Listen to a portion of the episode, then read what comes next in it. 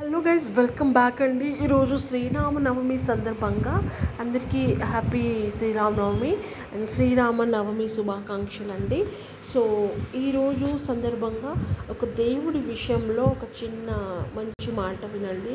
చాలా చాలా దాంట్లో ఏమంటారు చాలా అంతరార్థం ఉందన్నమాట దాంట్లో. ఓకే మీరు వినండి తెలుస్తుంది.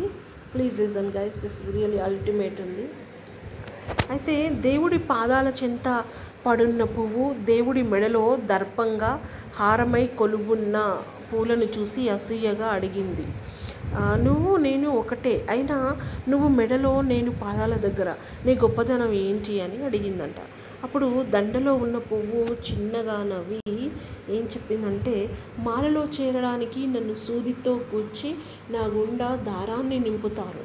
ఆ నొప్పి భరించి నిలబడినందువల్లే నాకు ఈ చోటు దక్కింది.